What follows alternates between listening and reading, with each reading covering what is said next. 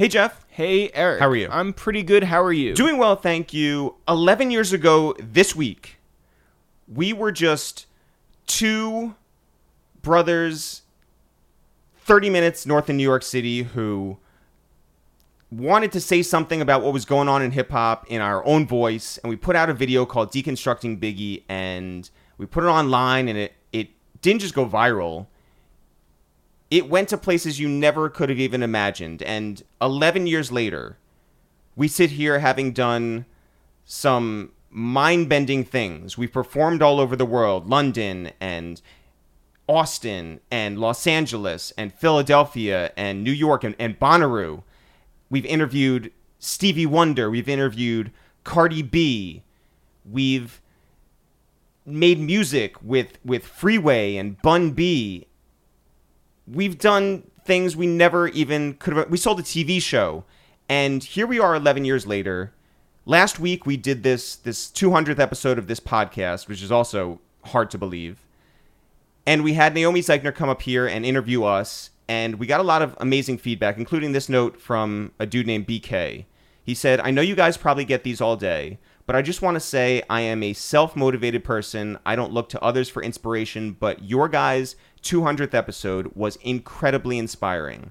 I've wasted a good 10 years of my life working jobs I hate, doing things I don't want to do, so to hear you guys say that you did it your way was so dope. And if you really sit back, like we do sometimes, and, and think about where we've come from and where we are today, and the fact that we dove in the deep end, that we did a lot of temp jobs to get by, that we missed meals and and walked when we couldn't afford metro cards and focused and stayed true to our mission which was to put dope content out there that will last and know that the relationships and the voice and the determination will carry us through and that one day the money will come. To sit back and, and think about that and read notes like this is extremely satisfying. And i just want to say thank you to everybody who has been a part of this ride and everybody who has supported and everybody who has let us know that our content means something in whatever way to you And we've got a few things that are coming up that we want you guys to be aware of.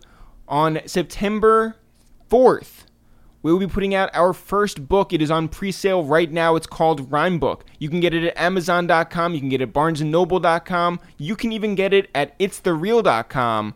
Go get your rhyme book today. It's back to school season, even if you're not going back to school. Even if you never went to school. You can go get this notebook. It is super dope. It's got a lot of It's the Real in it.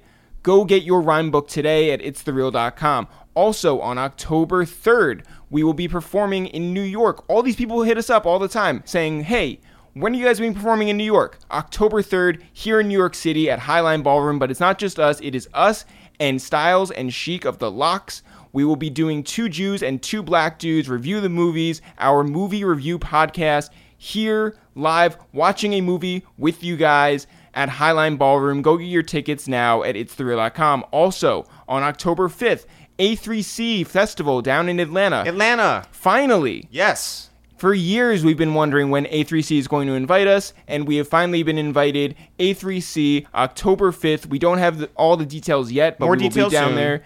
And so go check us out, Atlanta, October 5th. jeff who's on the podcast today On the podcast today is. AE. ae AE, who a lot of people might know, he was shouted out in Tyga's song Taste, Yes. which has become weirdly the song of the summer. i mean it deserves it But like, who would have expected Tyga to have the hit of 2018? It's amazing. It is amazing. Shout out to Tyga, shout out to Empire, shout out to AE, and he is, for people who don't know, an A&R over at Def Jam Recordings. He is an inspiration to a lot of the good music people. He is an inspiration to a lot of people from Oakland. We talk about his journey from being an artist and linking up with B2K and having his own group called The A's. the A's, and we talk about his career as basically a rehabilitator, you know, in terms of Tyga's career. We talk about his time in Wyoming. We talk about his new acts that he's signed to Def Jam, and we talk about so much cool stuff. He's so funny and so much fun and just a great dude overall. We had heard great things about him. We're so glad we got to sit down with him. Also, it was like 98 degrees the day he showed up, and he was Not the boy band. It, he was wearing so many different layers. Yes. Shout out to him for that. Somehow he didn't sweat through this entire podcast. And you know the saying, if you can't stand the heat, get out of the kitchen? Yes. We literally record in our kitchen. Mm-hmm. He stayed the entire time. Stayed the entire time. Shouts Shouts to AE. AE. Jeff, I know that you have three episodes that you want to recommend to the people. And I know, by the way, that it has been ringing off because people have told us that they appreciate the suggestions you make. So, what episodes do you recommend the people listen to right after they listen to this one with AE? I would say number 34, Sickamore. Shout out to Sickamore. That episode right there, Sickamore is the Interscope A&R who works with Travis Scott, who works with YG, who's an amazing person on his own. That episode right there changed the trajectory of this podcast because it was diving into that behind the scenes life that people now take for granted on this podcast. But then it was such a risk for us, and it was so dope that our friend Sickamore, who we've known forever, stopped by to tell his story. Number 50, Kamaiyah. Shout out to Kamaiyah, who is also from the Bay, and we were really excited to get her up here because after she dropped that project, that mixtape, and it went crazy, we knew we had to just find out her story, and uh, Interscope had the foresight to have her come up here and tell her journey, and it was just a, a, a really dope experience. And number 144, Cardo Got Wings. Shout out to our guy Cardo, who man, he went everywhere in his life. We're talking Dallas and Minnesota and Colorado and working with Wiz and working with Jeezy and just creating that sound that is multi, multi, multi platinum. And it sounds like, you know, you hear it everywhere now. But there was a time when Cardo didn't even know if it would ever happen for him. And it has happened tenfold for him. Congratulations to him for all his success. Shout out to our guy Cardo. Anything else? Uh, yeah, I mean, like, you know, review us on iTunes, subscribe on SoundCloud and iTunes. Uh, that's pretty much it All right, cool. Jeff, when do you want to get into this? right now. Yo, what up? It's Eric, aka You Don't Want No Static, aka Cut the Cord. Yo, what up? It's Jeff, aka Smoking Newports, aka California Wildfires. Hey yo, what up? It's AE like IOU, you feel me? We out here, Oakland, California, New York. It's the real, it's the realest. What's up? Yeah, it's always time when it's the real. Ra, ra, ra, ra, ra, ra. Ra, ra, ra, ra. Shout out to Zana. AE, what's happening? Oh man, you know, just out here fucking with y'all. I've been a fan a long time, so No, you know, I'm that. honored to be here. Thank you. No, thank you for making the time Yes, for us. yes, yes. And congratulations on everything, man. Oh, man, thank It- you. It's been real exciting for us to watch. it's unreal. Um, you've had some great signings that we want to talk about. We, Yes. You've had your whole career we want to talk Wow. about. Your whole life we want to talk about. Sheesh. But maybe this is the biggest thing for you. Maybe it's not. But that name drop in taste. Right. So first of all, for anyone who hasn't heard it, we're gonna drop it in right now. Like my nigga AE. Say, yeah, that, that I mean. And what the official lyric is is like my man AE say, yada yada mean. yes. That's not what you said. you say Yadada mean. No, I say I say yada mean. I say yada mean. Like you know what I mean, but yada mean. Yeah, Jeff, Yada Jeff mean. is a, Jeff is a yada yada mean truther. Yeah, Right, I'm just right. like, this Yeah, is that- bullshit. that- That's that- not what you say at all. Yeah, Where are the other datas? Right, there's a few. It's a few datas. datas short due to tempo. due to tempo, so we have to fit it in there. Yo, know. were you in the studio when he when he recorded that? Um, I wasn't in the studio when he recorded that, but we're always working together, so I was aware of like you know just the codes. We always sit around and usually we work together. I, I'd happen to be in New York at the time with Def Jam, but Yeah.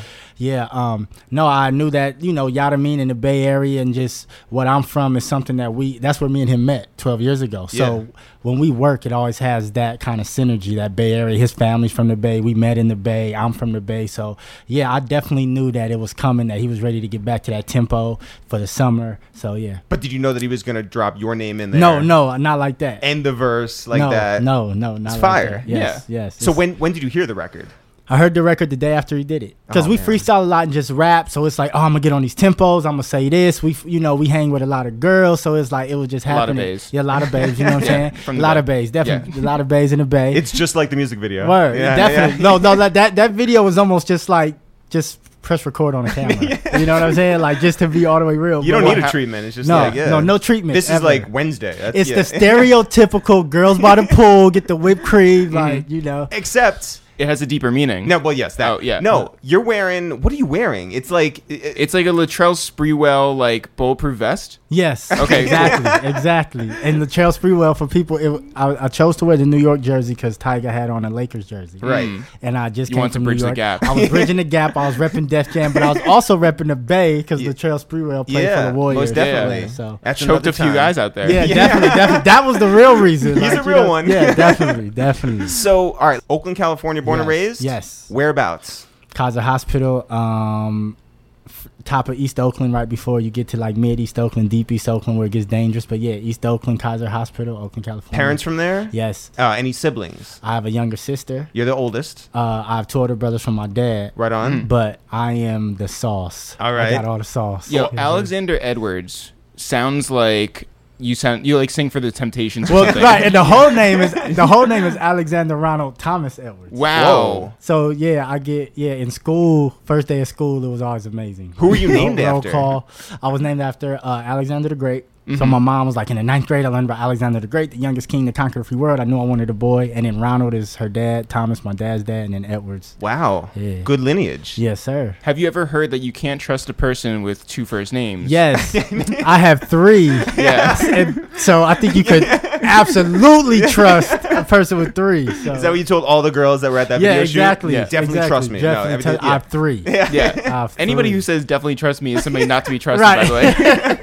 So, what is growing up in East Oakland like? Well, I grew up in North Oakland. I Oh. went to school in East Oakland. No, no, but tell us about East Oakland Yeah. and what that's like. Okay, so East Oakland, that's where I went to school at. East Yeah. Oakland is known as like the murder doves, the Mm. dirty 30s, Mhm. the shady 80s. They had a, a gang growing up called STI, which was like scandalous type individuals.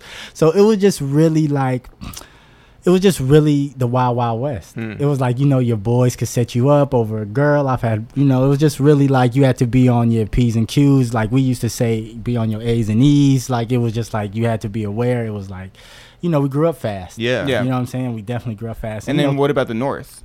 And then the North was kind of like what Harlem is to New York. Like we Mhm. like getting dressed, we like getting fly. Flashy. Yeah. Yeah, yeah, flashy. There's So an Applebee's.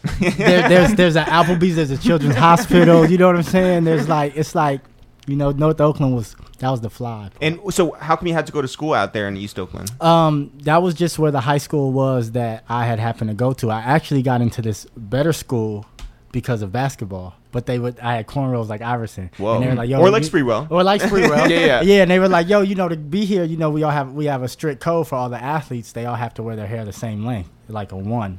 Huh. Like, What? Yeah, and I was yeah, I Like couldn't- real tight? Yeah, I couldn't do it. Wow. Wait, how long had you had your braids? Like two years now. It Yeah. was like my image. Yeah, Yeah. right? Yeah, yeah. Yeah. Uh, These are like Yankees rules. I know, So right. like, were you able to have like a mustache? You could have that. You couldn't have grill. And Oh. at the time, go grill was another thing. Yeah. I was Yeah. like did you have any tattoos at the time? Yes. When was the earliest that you got your tattoo? 14. How did you go? Oh, oh so I was in Vegas at the time, and my boy. How'd you find your way down to Vegas? So my boy at the time had moved out to Vegas because his stepdad was a DJ. Whoa. and we were in a group together. So I would always go down there and like you know soak up the life and be in Vegas with him. And my boy was living down there, and he had just got out of juvie, and so we was hanging out, and he had all these like drawings on his thigh. And I was like, "Oh, those are hard." He was like, "Yeah, I did them myself." And I was like, "How?" He's like, "Oh, you know, we buy the needle from Walgreens. We get a mechanical, uh, remote control car motor, mechanical pencil." So yeah, I let him do my first two tattoos. okay, innovative, Yeah, but dangerous. definitely. Yeah, and you want to know? I never thought of the danger. I, I didn't think of nothing. It was just like I'm about to get tattoos. Is this dude a good artist? Yeah, yeah. Now he has like his own shop in Vegas. Yeah, but what about then? yeah. Yeah, I mean they're not the best I have. like, people always are able to like point them out, like, "Yo, those your first ones." I'm always like, "Yeah." It was done by a 14 year old Yeah. who went to Walgreens. Yeah, he was like 15. I was 14. Damn. So you go back home. Yeah, What happens the first time mom sees those? She loves them. Uh, what? Really? She loves every single one of Well, them. Well, what do you? What did you get tattooed? Was it like "I love mom"? What's her name? Hey, uh, Oh, yeah, of course she loved No, it. What? Smart man. Yeah, Smart Man. I got two. Yeah. one of them was her name. It, it made the other blow softer. Like So, what was high school like for you? A music video. Yeah. Yeah, Like- like, to be Well, honest, which one? Yeah. like like um like hypnotized. It was like hypnotized, Yeah. like juicy. It was like you know, it was like an Usher video for me. Damn. It was like nice and slow, where you make me wanna. Because I had to get, I got in fights a little bit, like Yeah. you know, nice and slow when he fought to Yep, get the girl yep. back. But he was smooth. He dressed, but you know, he had haters, but he had a lot of cool. Yeah, like a lot of things I tell artists is like you know, I I grew up fortunate enough to like be that guy that was like cool enough, and I was like it scared me at a young age. Like, Yeah. oh shit. Like Did you win any superlatives in high school? Like, were you like uh, biggest threat to pedestrians, or like best smile, or like you know Most uh, likely to be seen on the five o'clock news. Yeah. right, right. Or like, um, yeah. Oh no! Just just a, just a, just a bunch of shit that makes you sound like a douche, like most stylish. You know what I'm saying? I think I got best looking. You know. No, I but think. I yeah, think. no, no, own There's that. no way to Own say that. though. Yeah. There's no way to say that and be cool. Jeff was class artist. Yeah, yeah. Okay. But that's like, you know, that's whatever. Own it, Jeff. Yeah. Just- yeah, yeah. I was class artist. Yeah, I was best looking. Sorry. I was ah. nothing. I was nothing. Didn't win Yeah. anything. Out of 162 Forgettable. kids, fuck that. Yeah. Right. Yeah, but look at me now. Forget 'em. Yeah, yeah. Most pe- that would be pretty good though. Right. So in high school though, were you driven? Yes, yeah, yeah. You got yeah. In high school, like I played basketball. I played grades up. I I uh, did music. I, I started off. I don't know. Back then it was like ninety or maybe 2002, 2000. Like when voicemails were the thing. When you would put music on your voicemail. Oh, yeah. I used to rap on all my homies' voicemails, and like they would, I would charge and I would personalize them. Smart. Yeah, so that's like I was always like finding a way to. And I remember I was selling these gummy. Remember the little gummy cheeseburgers? No. Yo. Oh, wait, yes. So they have the gummy cheeseburgers you could take apart. So I would sell them, and then the school actually contacted my mom. Was like, if he's gonna sell them, we have to like, he has to cut us in. What? Yeah, so I had I had to pay the Thieves. school. Yeah, exactly. They were hating on my entrepreneurship. what kind of school did you go to? Was it I a went to school? this. I went to this. Shout out to Miss Simrel. This might get. I hope this does. I, don't, I hope you're not still the principal because this might get you in trouble. But I went to this school, St. Leo's. It was like a private school. My mom worked really hard to get me any schools and shit. And I was getting kicked out of schools for little things. And I would always get called down to the principal's office, and everybody would be like, "Ooh!" And I would get there, and she'd be like, "What you doing?" And I'd be like, you "In class." She's like, she's like, "You want to come with me to Costco and get the lunch supplies?" And I'd be like, "All right." Yo, what? And I wasn't doing homework, nothing. Damn. This is the most like inappropriate. oh wait, or it's a dope music video. Yeah. I'm, I'm That's kind what of about saying. it. You yeah, see what yeah. I'm saying? I was like, I couldn't believe it. Like, I definitely should be in school. You know, Mhm. I'm not doing my homework, but like, this is definitely like. you Maybe know- she thought you were way older because of your tattoos. I had in the eighth grade. I didn't have. I didn't have it yet. I got it the summer graduating out the eighth grade. Whoa, and so what were you doing for a job besides like hustling? I, I- like, oh, I, s- I walked dogs for a day. And the dog took a shit and rolled around in it. I quit that. I walked the dog home and I quit. yeah, that's it. That's it. They were like, she was like, "Oh, well, you have to wash him off." I was like, "No, I'm quitting. I'm quitting." No, yeah, my time's up. It's Yeah. over. Yeah. No. Did you have any other jobs? No, never. That was it. All because that dog took a shit. Yeah, all that dog took a shit, and I was like, mm, nope. Uh, Yeah. Tell us about getting your driver's license. I was late at that. What- I, I was driving early though, but I was late because anything that had to do with like curriculum or like books and wording, it was just like, uh, You didn't want to take the test. I didn't want to take the test. at the Damn. But then I took it at 18 and I passed the first time. All right. Mhm. Wait, Did what you- words were like scaring you off of it? Was it stop? Stop. Yeah. Yeah, yeah, stop and like, you know, the hand up and Yeah. down and shit. I'm like, so how'd you move around the city? On like you had friends, obviously. yeah, I had but- homegirls that would. My homegirl taught me how to drive.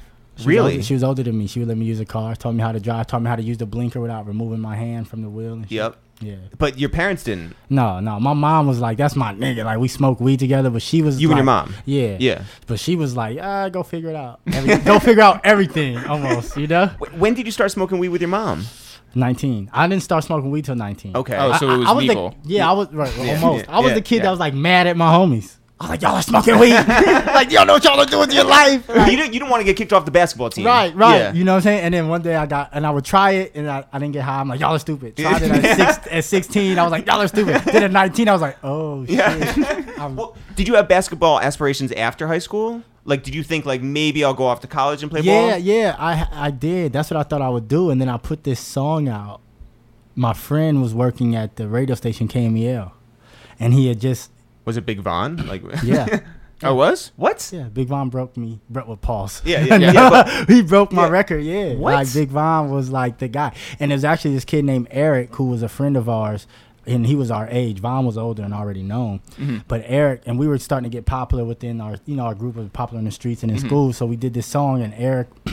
Was like, yo, you should give me the song. I'm interning at KMEL. I could get it to Von, and he did. And Von played it in this Battle of the Bay, where it's like local two local songs go against each other. The most uh, calls out of 21 gets played all that weekend every hour and an hour. We won. And then Monday, I remember talking to my boy in the group, and I'm making a joke. It's seven o'clock. They had like a hot seven at seven, Yeah. and it's like six fifty eight. I'm like, hey, my name. Let me just turn on the radio, see if we fucking made the seven o'clock drop. And I turned on the radio. It was like number seven, and it was like our record. I was like, oh shit. That's awesome. Yeah. So who shout out were to you guys? We were this group called Four Deep, Okay. and then like yeah, And there were four of you. There you. was four of us. Three of us were named Alex, and Yep. then one was a Ryan, named Ryan. You oh know well. what I'm saying? Yeah. Lucky Yeah. that he stayed in the group. That's well, fine. well, Well, that- and then well, he didn't, changes, though. Yeah. So Ryan's out, and then the three yeah, then it was the A's. three A's, and we were Alex. Yeah. So shout out to Eric and I'm Big not the three A's, but it's the A's. Yeah, Yeah. the A's. Yeah. Yeah, yeah, because Oakland. Right. And also your names are all Alex. right. Yes, so, Yes, sir. What set you guys apart from everyone else who was like trying to be a rapper in high school? well, there wasn't. It wasn't the wave then. Yeah. It was like sports was, you know. It was like Mhm. you either played sports or you were kind of like just that funny kid, or you were like that artist as far as like painting and drawing. Like I went to school with Ryan Coogler. Really? Yeah, that was like one of my. His dad is his dad and my dad worked together. They're like best friends at Whoa. the job. So and he was a grade above me. So we played sports together, kicked it together after school together. So it was like, it was like that was the kind of art. It wasn't Yeah. like cool to be a rapper because it was like Oakland. It was is that there was no industry. Hmm. There's no recording. There wasn't any recording studios. This there is was, pre hyphy. yeah, pre hyphy. This is like the gap between E40 and Too Short. Mm. Yep. Yeah, and there was no, there's like no Sunset Boulevard or no Times Square. There's record labels you could pull up on. Yeah, so it was like unheard of. And I was like highly influenced by like Tupac and then Cash Money and Eminem. And it was like, I don't know what inspired it, but yeah, I just started doing music. We plugged the, um, the in from the headphones into the out and found out we could record ourselves. Into the headphone. Yeah. Yeah. So it was like horrible quality, but you know, at that time it was like, oh shit. Then we bought a CD burner.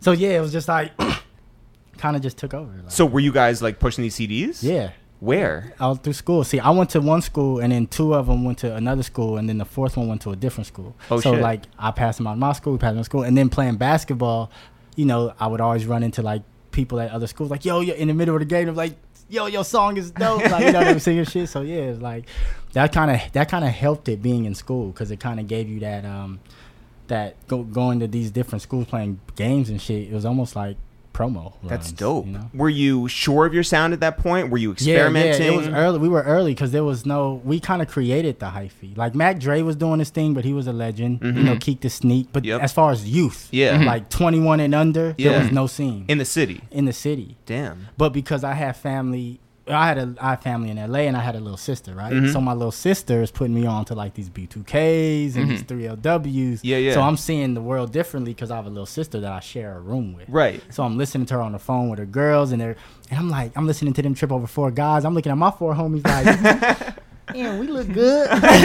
you know, like, what if we match? So we started going to the movies matching. Yeah, but I was sure of our sound. It was just early. I was influenced by Jay Z and shit, and like Big and Pac. So I still wanted to have substance, but I was young and fresh, so we still had fun, and we wanted to break the rules and change arrangements. Four bar, four bar, like the Yada Mean record that got the A sign. It was like four bar verse, four bar hook, four bar verse, four bar hook, four Damn. bar verse, and we were saying Yada Mean, Yada Yada before everything, Yada the smoke. So it was like we were early on lingo and just trying to like push the culture. Like, Yeah. you know, Thug would do something like that now. Right. Yeah. You know. Right. Um, I want to go back to this whole dressing like everybody else thing Right. because the four of you have to coordinate. Yeah. And who's coming up with these looks? And like, what It if somebody was like, "You want to know what? I don't feel like wearing like the pleather jumpsuit Right. today." no, at that time, I was like, my mom would always say it was like Frank Sinatra in the Rat Pack. They wouldn't dare be like, no, A. you know, because we were all just playing video games one day when I was like, yo, we should be a rap group. Mm-hmm. And they were like, hell nah. And I was like, all right, I'll write your rap. And then, oh, you could rap. Okay, you all right, cool. Oh, you And were then like the RZA. Yeah, and then I was like, we're gonna wear this and we're gonna go here. And this is gonna be the photo. We're gonna shoot at 7 Eleven and we're gonna like look like we're on the street, like, you know. So like and we just executed it. Yeah. It wasn't until later when people were like, you know, companies were in our ears that everyone started trying to develop their own vision. you Did know? you Right. all wear the same like exact same thing? sometimes when we- you went to lids, you're like, we'll take four of those. Sometimes it was exact, and then sometimes it was two and two. Then sometimes it was color schemed, the Mm-hmm. different things, but all red, white, and blue. So you saw you saw the potential. For sure. You're living in a city that's not L.A., Right. Not Atlanta, Yeah. not New York. Yeah. So what's the way out? San Jose. the Highway Five. Yeah. Yeah, but how do you how do you see like your music getting out of the city? I never thought about it. So you were just perform? Were you performing? Yeah, we were doing little shows here and there. Started off with talent shows. Miss Simrel, Yep. the principal who let me. You start. She let me. Oh, we remember. The Costco Club. Yeah, yeah, yeah, yeah. She let me come back and record. I mean, perform at the school. and Did a talent. Where did show. you record? We recorded all over at my house, my friend's house. Then we got into studios, and back then it was like twenty an hour. Mm. So it was like my mom gave me forty, his mom gave him forty, his mom, his mom, and we would put that together. Yeah. Were you guys recording quickly? Yeah, Because I mean, back then we didn't know anything. I remember the first time we went to LA and worked with like professional producers, and they made me redo it, and I was like. I'm not redoing it. Sounds great. And they're like, no, it doesn't. I'm like, yes, it does. And they're like, do it again. I'm like, how dare? Like, I, was, Yeah. I was a totally like humbling experience. You're like, why am I using a microphone? I Right. can just use the headphone. Like, Yeah. you know, you know, and they're like, your enunciation. I'm like, enunciation. I hear myself clearly, and they're like, yeah, but we didn't write it. We don't know what you said. I'm like, oh, oh, right. Okay, so I did some light research Uh-huh. trying to find out some things, you know, because I don't I don't like sitting down. Oh Yeah. no. And the A's, Uh-huh. the group that you were in, Mhm. you guys were called the Beatles of the Bay Wow, that's cr- crazy, bro. by Smash Mouth. Yeah. Hey now, you know all stuff. So I've got that question, but also it should be said you guys were the original Beatles before the Migos. wow. Yeah. I mean, the Beatles were the original Beatles. But Right. yes, Yeah, but like but you know, yeah, yeah, yeah. I we were selling out shows. We were yeah, we were dressing the same. We looked like you know me, you know Quavo, Take, and Set. They all you know they're related. Even Mhm. if you know they all look the same. They all and yeah. So it was definitely like Smash Mouth. They used to come, man. They used to come to our Green Day, Smash Mouth. They used to come to our shows, bro, and like just fan out. what? Yeah, and they would just be like.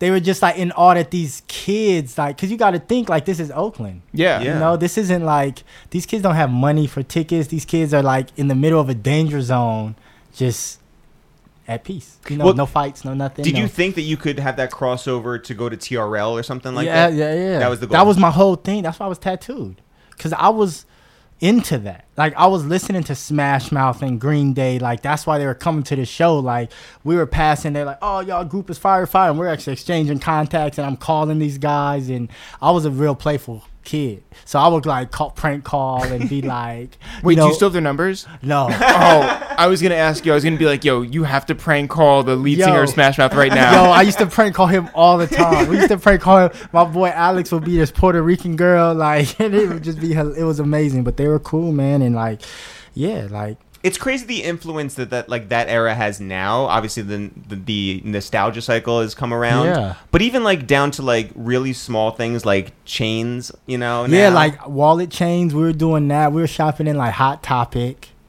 you know. So it was like, it was definitely like we were blending cultures Mhm. and Smash Mouth and them. They were like, man, they were like visionaries. They were like, you guys are gonna be huge. You guys is, and they they knew like, yeah, Beatles of the Bay quoted in the paper, all that man. Crazy. It was crazy, dog. you grew an audience. Yeah, grew an audience. I remember one time B2K had a show, and my my sister was mad because my mom wanted to go to my show, and it was like a much smaller show, of course. Yeah. And B2K had this big tour. My sister was like, "I want to go B2K," and so we went. We ended up doing our show, and my sister went to the B2K show. My mom was with me, and we went and ate at this um, pizza place, and we see these big tour buses like pulling in, and I make a joke like, "Oh, that's probably B2K." then I see like one of their heads through the window or something, and I jump over. Like, no, you know, like now that I'm older, I'll probably be too cool to do. Something. Yeah, yeah, yeah, Right? You know, you get older, Yeah. you start thinking like. But back then, I was I was hungry. It was like by any means necessary. We hop over, they get off the bus, and Lil Fizz from the group is like, which was the rapper in B2K. He's like, Yeah. Hey, y'all, what up? Y'all a singing group? and I'm like, nah, we rap. He's like, oh, then rap something. And they got all these girls, right? So we start rapping, and then the girls are like, hey, hey. and I had a hat on my head, and we're at this movie theater, restaurant, like little community, and there's a hotel where they're staying at. And I take my hat off just as a gesture as I'm rapping, and people start walking by putting money in the hat. Oh, oh shit. Yeah. And so they're like, oh, y'all should. And that's how, like, that's kind of how I took it to the next level Damn. is I gave them a CD. They told me come the next day with a CD, and that's when you used to burn a CD and put your phone number on it. yeah, yeah, yeah, yeah, And they ended up calling, and we're like, "Yo, They're like, which one of the A's am I talking yeah, with? yeah, yeah, which one?" And we're like, "Oh, I'm the It's one that rap for you." Well, Yeah, yeah, yeah. yeah, the One one that one rap for you. yeah, Yeah, yeah. yeah. So, were you like, oh shit, like now I'm off, like I'm out of here? kind of, kind of. What did they What did they offer you? to take us on the road? Right away? Yeah, yeah. It was like two months later, and they told us B2K was. They were told us it was Boog and Fizz, and they were like, "Yo, the group's about to break up." They just did you got served, and Mhm. they, they just gave us a little insight. They're like, "We got these last little show dates. You know, we want to use our platform to be able to break a group while we have it, and just have something to build on." And so yeah, we went on the road doing like Scream Three, a little a little post Scream Three, and yeah, it was like in the mix around when B2K and them and B2K and Bow Wow were like running the world. So Holy who- shit. Yeah. So does your sister hate you at this point? yeah, she's almost like, yo, this is wild. But on on the other hand, she got her own room, right? Yeah, So now- she definitely got her own room. Definitely, and she definitely met B2K and Bow Wow. Yeah. It was like she became the sis, you know. um, when Bow Wow starts beefing with uh, Soulja Boy, Right. what side are you on? Oh, that's a tough one. Let me tell you why that's a tough one. Cause see, Soulja Boy got it like I got it. You know, he got it out the mud. He did it himself. Mhm. He sat in front of a computer and just banged it out. Yep, Paused that yep. until they, you know, and Bow, and Bow Wow, he had the Justin Bieber story. Right. To where it was like he had a mom that was conscious that I got this cute kid. I'm gonna put him in the light. I'm gonna put him around people. I'm gonna get him backstage passes to concerts, and someone's gonna see him and is gonna think see money, and I'm gonna mm-hmm. give my son to it. You know, and I respect that too. Yeah. as- when I become a parent now, I'm cognizant, but so I respect both because Bow Wow is a legend and someone who opened the door for me because you know he showed that the youth sales that the you know, but then also Soulja Boy is like this self-made. So you know, I would love. But also, Bow Wow said that Soulja Boy's Lamborghini was rented. and you want to know something else about Soulja Boy? Someone did. This is how I know Soulja Boy was getting a lot of money. Mhm. He bought that Lamborghini. Mm. Somebody should have told him like, "Hey man, you're 18. You should lease it. The body will probably change. Right, yeah. You and now he's stuck with like they don't even make that gelato anymore. Right. Yeah. And it just looks completely dated, and he's Yo. still like taking pictures on it. so I don't know if the stunt, if the flex is like I own it, or if it's just like I used to have money. but Like- you saw like Cardi and and Offset. Like Cardi put out her her like you know finances. Yeah, like, right. And she was and it's like no, you should have leased it. Like Yeah. don't buy the the lamb. No. don't, don't. Yeah. They'll understand that. Yeah. See, because I thought when I didn't have anything, oh, if I had money, I'll just buy. And then once you realize, like, That you don't have a license. right, right, you have a license, and how bored you get when you can have anything you want. Damn. That's what's surprising. Is you don't think that you think we have nothing. I just need that one, right. yeah. And then once you get it, you like a red one, a blue one. Then you're like, I need two at once, but I can only drive one, or I need three, and it's like, yeah, that's why you should lease, especially if you're like. Especially if you know at least I'll be making ten million dollars for the next two years. Right. Right. You know, and Cardi knows. She could look at her schedule for the next two Yeah, years. she's- she yeah, knows. yeah. Like, I can look at her schedule for right, the right, next right. year. I Yeah. can look at her Instagram and be like, mm, you'll be making. I think she'll be okay. Yeah. yeah, at least ten years. Right. So you're you're 18, 19 on the road? yeah. Is that crazy? Yes. Are you crazy? Like that's what I'm trying to say. Like there was no Instagram, so it wasn't like now Osiris. His dreams are what's so big because even though he's in like this little city in in Florida, he's like he's seeing beyond it. I didn't have that, so Mhm. I'm like, oh my god, like, Yeah. it really it's really happening. Also, yeah, it's at- like zero to 100 yeah, real it's quick. like yeah. oh yeah. shit. And that's that age when it's like, oh, I'm I'm going to make mistakes. I'm Uh, going to make right? mistakes. Yeah. yeah. And this, this How is- many tattoos did you get? I had no, but the crazy thing is, I already had face tattoos. Mm. At my first label meeting, I think it was.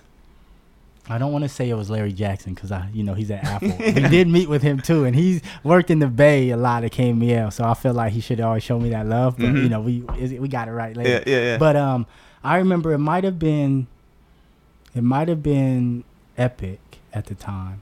They were like, "You have face tattoos. We can't market you." Whoa. I was like, I'm the future. I, was like, I'm the I'm like, listen to me. This is how everyone's gonna look. I They're got the like, vision. I'm like, look, they're like, I don't know, you're dyeing your hair, you're they're like, you're good looking, we can make you for the girls, but then you have tattoos and you're rapping about things that are beyond your age. And I'm like, no kid wants to be a kid. Right. I'm like, I'm and you know, so now you see Pump and you see Soulja Boy and oh, who came after us, but now you see the pumps and the ski mask and the rest in peace to triple X and you- 6ix9ine six and- nines, like Six Nine's got the face tats and the colored hair. that's what Yeah. I'm saying. Yeah, so Epic just- would've right, cried. right. That's what I'm saying. So now you look at it like if you don't have face tattoos, they're kind of like, I don't know. I Right. right. I can market you. Right. That's why we haven't been signed. Right, Yeah, I believe only- it. That's yeah. strictly, I strictly. believe yeah, it. Yeah, yeah. Damn. So you, so wait, so you, okay, you're on tour. You're with these dudes. Is everything cool with them? Like, are they, are they like hooking you up? Are they like, yo, like here's some money to go get food? Are they like, yo? well, it a- wasn't like they were giving us money, but one thing that they were cool about, I remember this cool little story. So we go. The first thing they do before we go on the road and do shows is we have like a month or something, and they're like, it's J Boog and Lil Fizz. Yeah. and you know I always respect these guys for the opportunity and uh, everything they showed me. Um, Boog goes, he's moving. So we, he's like, yo, you little niggas gonna help me move, right? so we're just happy to be here, and we understand it. We understand. Yeah, you're like, the oh, interns. We're the interns. Another another set of hands. Another set know? of- so we we're helping him move, and then we move him out to Palazzo, which is like a super fly, dope, young uh, apartment complex in like West Hollywood. Then we go to he, he moves like an like forty five minutes out, this desert place and like track home, big space though. We're moving in all his shit. It's like heaving and hoeing, and he's just like. You know, and then, you also look at like this guy's like, you know, he's like five five, like Yeah, ordering yeah. us around, like, Yeah. hey, you little niggas, like, and we like, man, this, but then you like, so we move and we're like, I remember we're all sitting in this room against the wall, we're just like, Dead. it's like dead. And little Fizz come over, he like, what y'all was doing, right?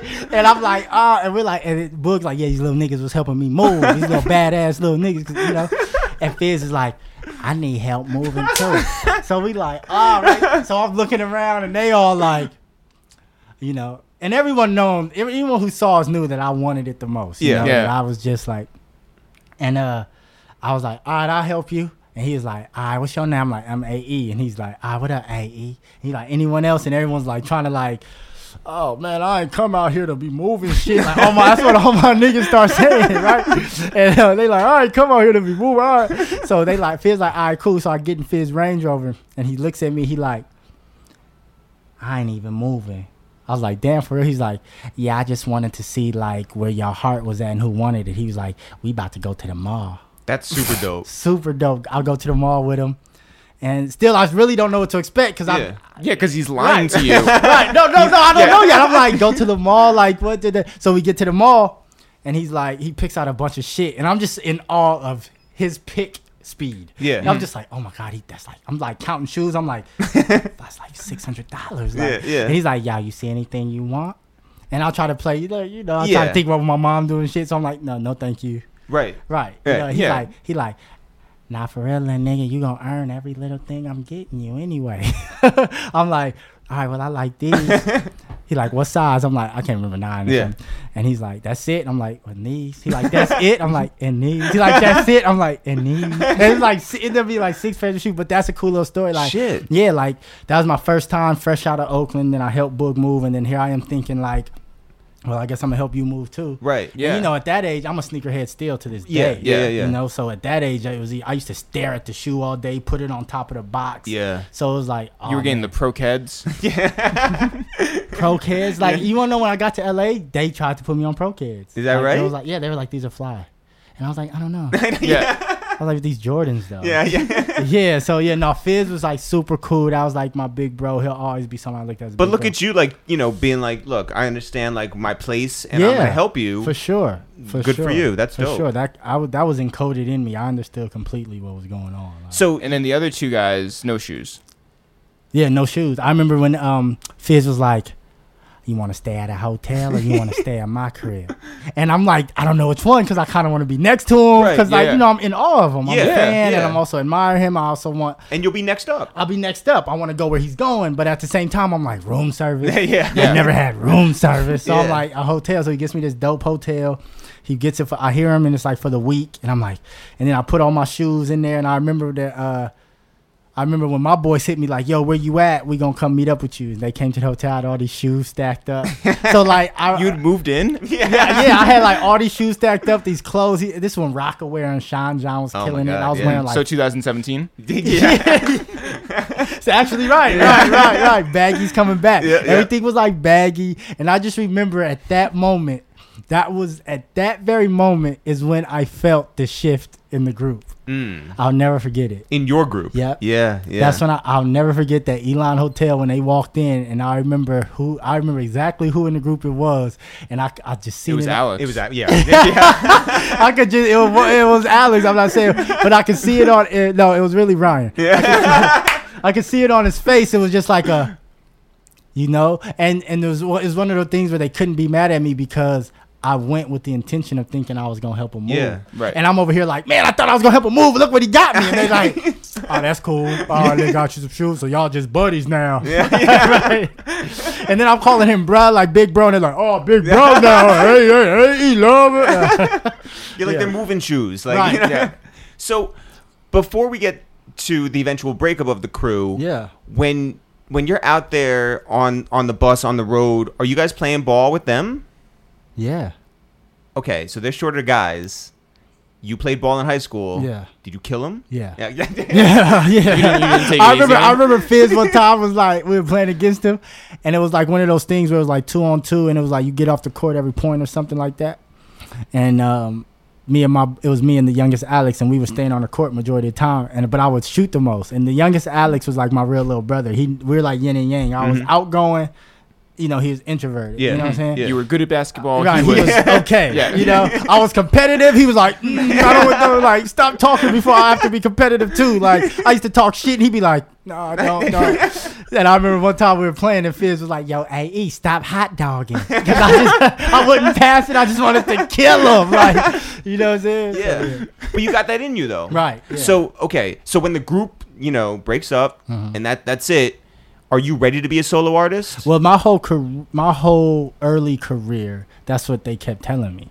And I would turn down label deals, or we would turn down label deals, or advise our lawyer to turn down deals that were um, that would be like, oh, we want two two group albums, and then we want the rights to AE solo. And I would Mhm. turn down because I'd be like, damn, like how my boy supposed to feel going into a situation like oh, I'm just I'm just getting it nice and hot for AE, Right, right, like you right, know, right, like right. so I would turn it down, and I thought that would show them loyalty. That they would be like, Your "Oh, guys, hey, yeah, yeah, yeah. Nah. Once they were offered solo opportunities, I was like, oh, solo time. Like, you know, I'm like, I could have been this. I could already, yeah. So, So who are some of those labels you met with during that time? all of them. And this is like the legendary Mottolas and Phil McPherson's Whoa. and Max Gousse was still running it. Even I mean, he still lit with Saweetie and he Mhm. signed YG years ago. But Max Gousse was the man, and this is when execs were running around in suits and Mhm. button ups, you know. And it was like those people, um, Jermaine Dupri, Quadri, who put together or discovered Boyz II Men. Um, Sylvia Rhone, I went, I did the go dumb. I went dumb for her in her office when I when Hyphy danced for her. You She, know, by the way, she loves, loves dancing. dancing. Yeah, yeah, yeah. So we zipped our Bay putties all the way to the very top and went dumb for her, and you know she loved it. Um, yeah, Larry Jackson when he was over at Jive or Jay, he was at one of those, Mhm. and um, yeah, pretty much everyone at that time. Did you have any preference of like what building you liked the most? I wanted to go to Interscope, Mm. West Coast West Coast. Why? Because Yeah. it was just affiliated with like Tupac and Death Row, and I was just and just- Black Eyed Peas. Yeah. well, n- well, blah, blah, yes, because Yeah. the A'z we ended up getting more into learning the business. Mm. So we started playing with tempos and different sounds and genre bending and will.i.am was like a frontier because you got to think like what the Black Eyed Peas was in 2005, 6, 7 is completely different than what they were in 1998. I Oh mean, my they God. were like yeah, Yeah. That was pre Fergie. Right, pre Yeah. Fergie. So it was like I'd seen the same transformation. Like I'm from Oakland, where it's like you know my whole younger career, they're like make chick records. And I'm like, nah, my boys is getting shot. I'm making records about that. Yeah, And Will, I- Will yeah. came up freestyling. Yeah. Yeah. Then I turned 18 and I was like, chick records. Will I yeah, Am after song- hanging out with B2K, then you were B2K, like, I was like, Yeah. I'm getting carried out of malls, like on shoulders of security guards with earpieces, and then you know I'm listening to will.i.am songs about girls. Pharrell Williams, Mm-hmm. Nerd was crazy inspirational. Yeah. Forget the business. You learn the business. You yeah, know. yeah, yeah. You feel me? so so you're taking these meetings. What happens? I would just I was very headstrong. I turned out you I think to this day I will put money on it that the parents of the other group members still have an issue with the fact that I turned down Disney. Wow. Disney. You had a face tat. so Disney, Hollywood. Disney came to us and wanted to do a loosely based scripted show on our life. So it was, it was basically going to be like they were going to put four of us in LA, this group that's trying to make it in in LA as young and we're living this Hollywood life, living in almost like the Suite Life of Zack and. It was almost Yeah. like and they even had a show later that was kind of like a group, but yeah, they wanted to build the show around our group. We were four boys like brothers, put us in like the true state we were in, girls screaming when we go out, and basically just some boy meets world, you know, love and heartache, friends going, you know, growing apart, growing together. That was going to be the show. Wow. And I was like, no, Yeah, Wow. but in hindsight, though, I think that you come out right. right. Because, I mean, like, knowing you, you would have been like, this is cool, but I hate it. Yeah, absolutely. And they would have been like that too. Yeah. And then I wouldn't be here. I'd be like strung out somewhere, Yeah, Yeah. Right. you know? Yeah. And I just saw that. So it Mhm. was like, no, if we just hold on and just do it our way, they're they're knocking for a reason. So Yeah. that's just you know. Yo, and you can be strung out somewhere else. Yeah. yeah. You Yo, when you but when you lay your head down at night when you get an offer from them and there's money signs dancing all around on one side, but you got integrity on the other and you're like, "Yo, I don't think we should do this." How tough a decision is that? Oh my God. Like I remember having conference calls with the parents, just me, not their sons, my friends, And not your parents. not my parents. My mom is completely like, "What? Oh, what's Disney? Oh, you don't want to do it? Okay." Like the other parents are like, "This is everything. Disney, you guys can be millionaires. They're offering you this," and I was just like, "Y'all don't get it. Y'all don't get it. Like Wow. you don't. Y'all don't get it. Like this isn't groundbreaking. It's not going to be groundbreaking. What is groundbreaking is four kids, three of them named Alex. We're all genuinely friends from YMCA. Mhm. Happen to rap, happen to have a synergy, happen to did it on our own, made Disney come. That's the story. Yeah. Not signing to Disney. Right. The fact that Disney came. Yeah. You know, that Yeah. was the story, and they didn't know how to take that. And like, you know, if I had a label, we could have marketed that. Man. Four Deep or the A'z, whatever, turns down Disney, and that alone would get you the looks and the, you know, adoration. So yeah, you know, you knew a lot for a I young I was just man. ahead of my time. At No the time. kidding. No kidding. Yeah. After that, Yes. what happened? So after that, we did uh, everything on our own. We started putting out songs. We started this website, and this is when, this is before dot coms. So we bought this dot com, and then like in a matter of months, I remember Ryan's dad, who was like, and Ryan and his dad were like the really computer savvy. Mm. I learned a lot from just being next to Ryan while he built our website and shit. Ryan um, Coogler built your website? No, Ryan Oh. A different Ryan. Gotcha, okay, Ryan yeah. Coogler designed some shoes later. Okay. Yeah. Yeah. So Ryan, but yeah, his dad he called us one day and was like, "Yo, your website's getting a million hits a month." Really? Yeah, and then we started selling like merch on there. And then there's this online fan monetizing site called Fan Pimp. Fan pimp. Fan Pimp. All right. Right. So we had fanpimp.com where we registered our group, and then we would tell all our fans to go to FanPimp and register, and da da da da. And basically, FanPimp created these rewards. So if they referred X amount of numbers, they would get a phone call, or they would get a merch or everything. So yeah, we start. We had like. I think 250,000 registered fans, Holy Africa shit. worldwide. So back then in 2004, this shit is like, oh shit. Yeah. Like they have quarter million people registered. Sorry, one second. Yeah. Yo, what up? It's Eric, aka Petri Dish, aka For the Culture. Yo, what up? It's Jeff, aka Shooter Boy in Blue, aka Papa Smurf. What up, y'all? It's your boy Sheek Louch Silver back. Yeah, yeah, it's SP the Ghost, aka Dark Kosher, and what we doing, Styles? aka Get Your Lawyer Money Right. And what we doing, Styles? you know, October 3rd, we reviewing joints. Come on through Highline Ballroom. Yeah, Get yeah. a seat. Feel wavy as you possibly could. I Real can't tell you litty. What to do, become litty. Yeah. Let's go, y'all. Become Yo, Yo, super yo. litty. Tickets are on sale at itsthereal.com right now. Bow, bow, bow. Yeah. Uh, I just want to take a second to shout out FanPimp Yeah. um, because they're a proud sponsor of this podcast.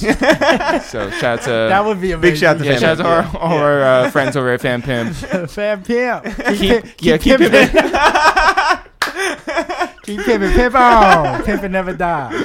So you're getting you're getting a million hits a month. Mm-hmm. You got 250,000 It people. got up to two million hits a month.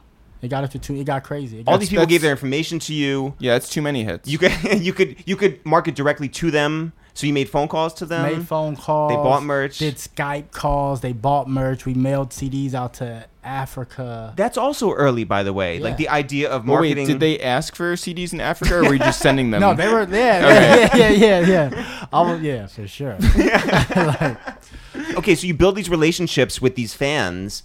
How long does that last for the group? it probably lasted for four years. So you guys toured off that. We toured off that. What we- cities were really like important to you back then?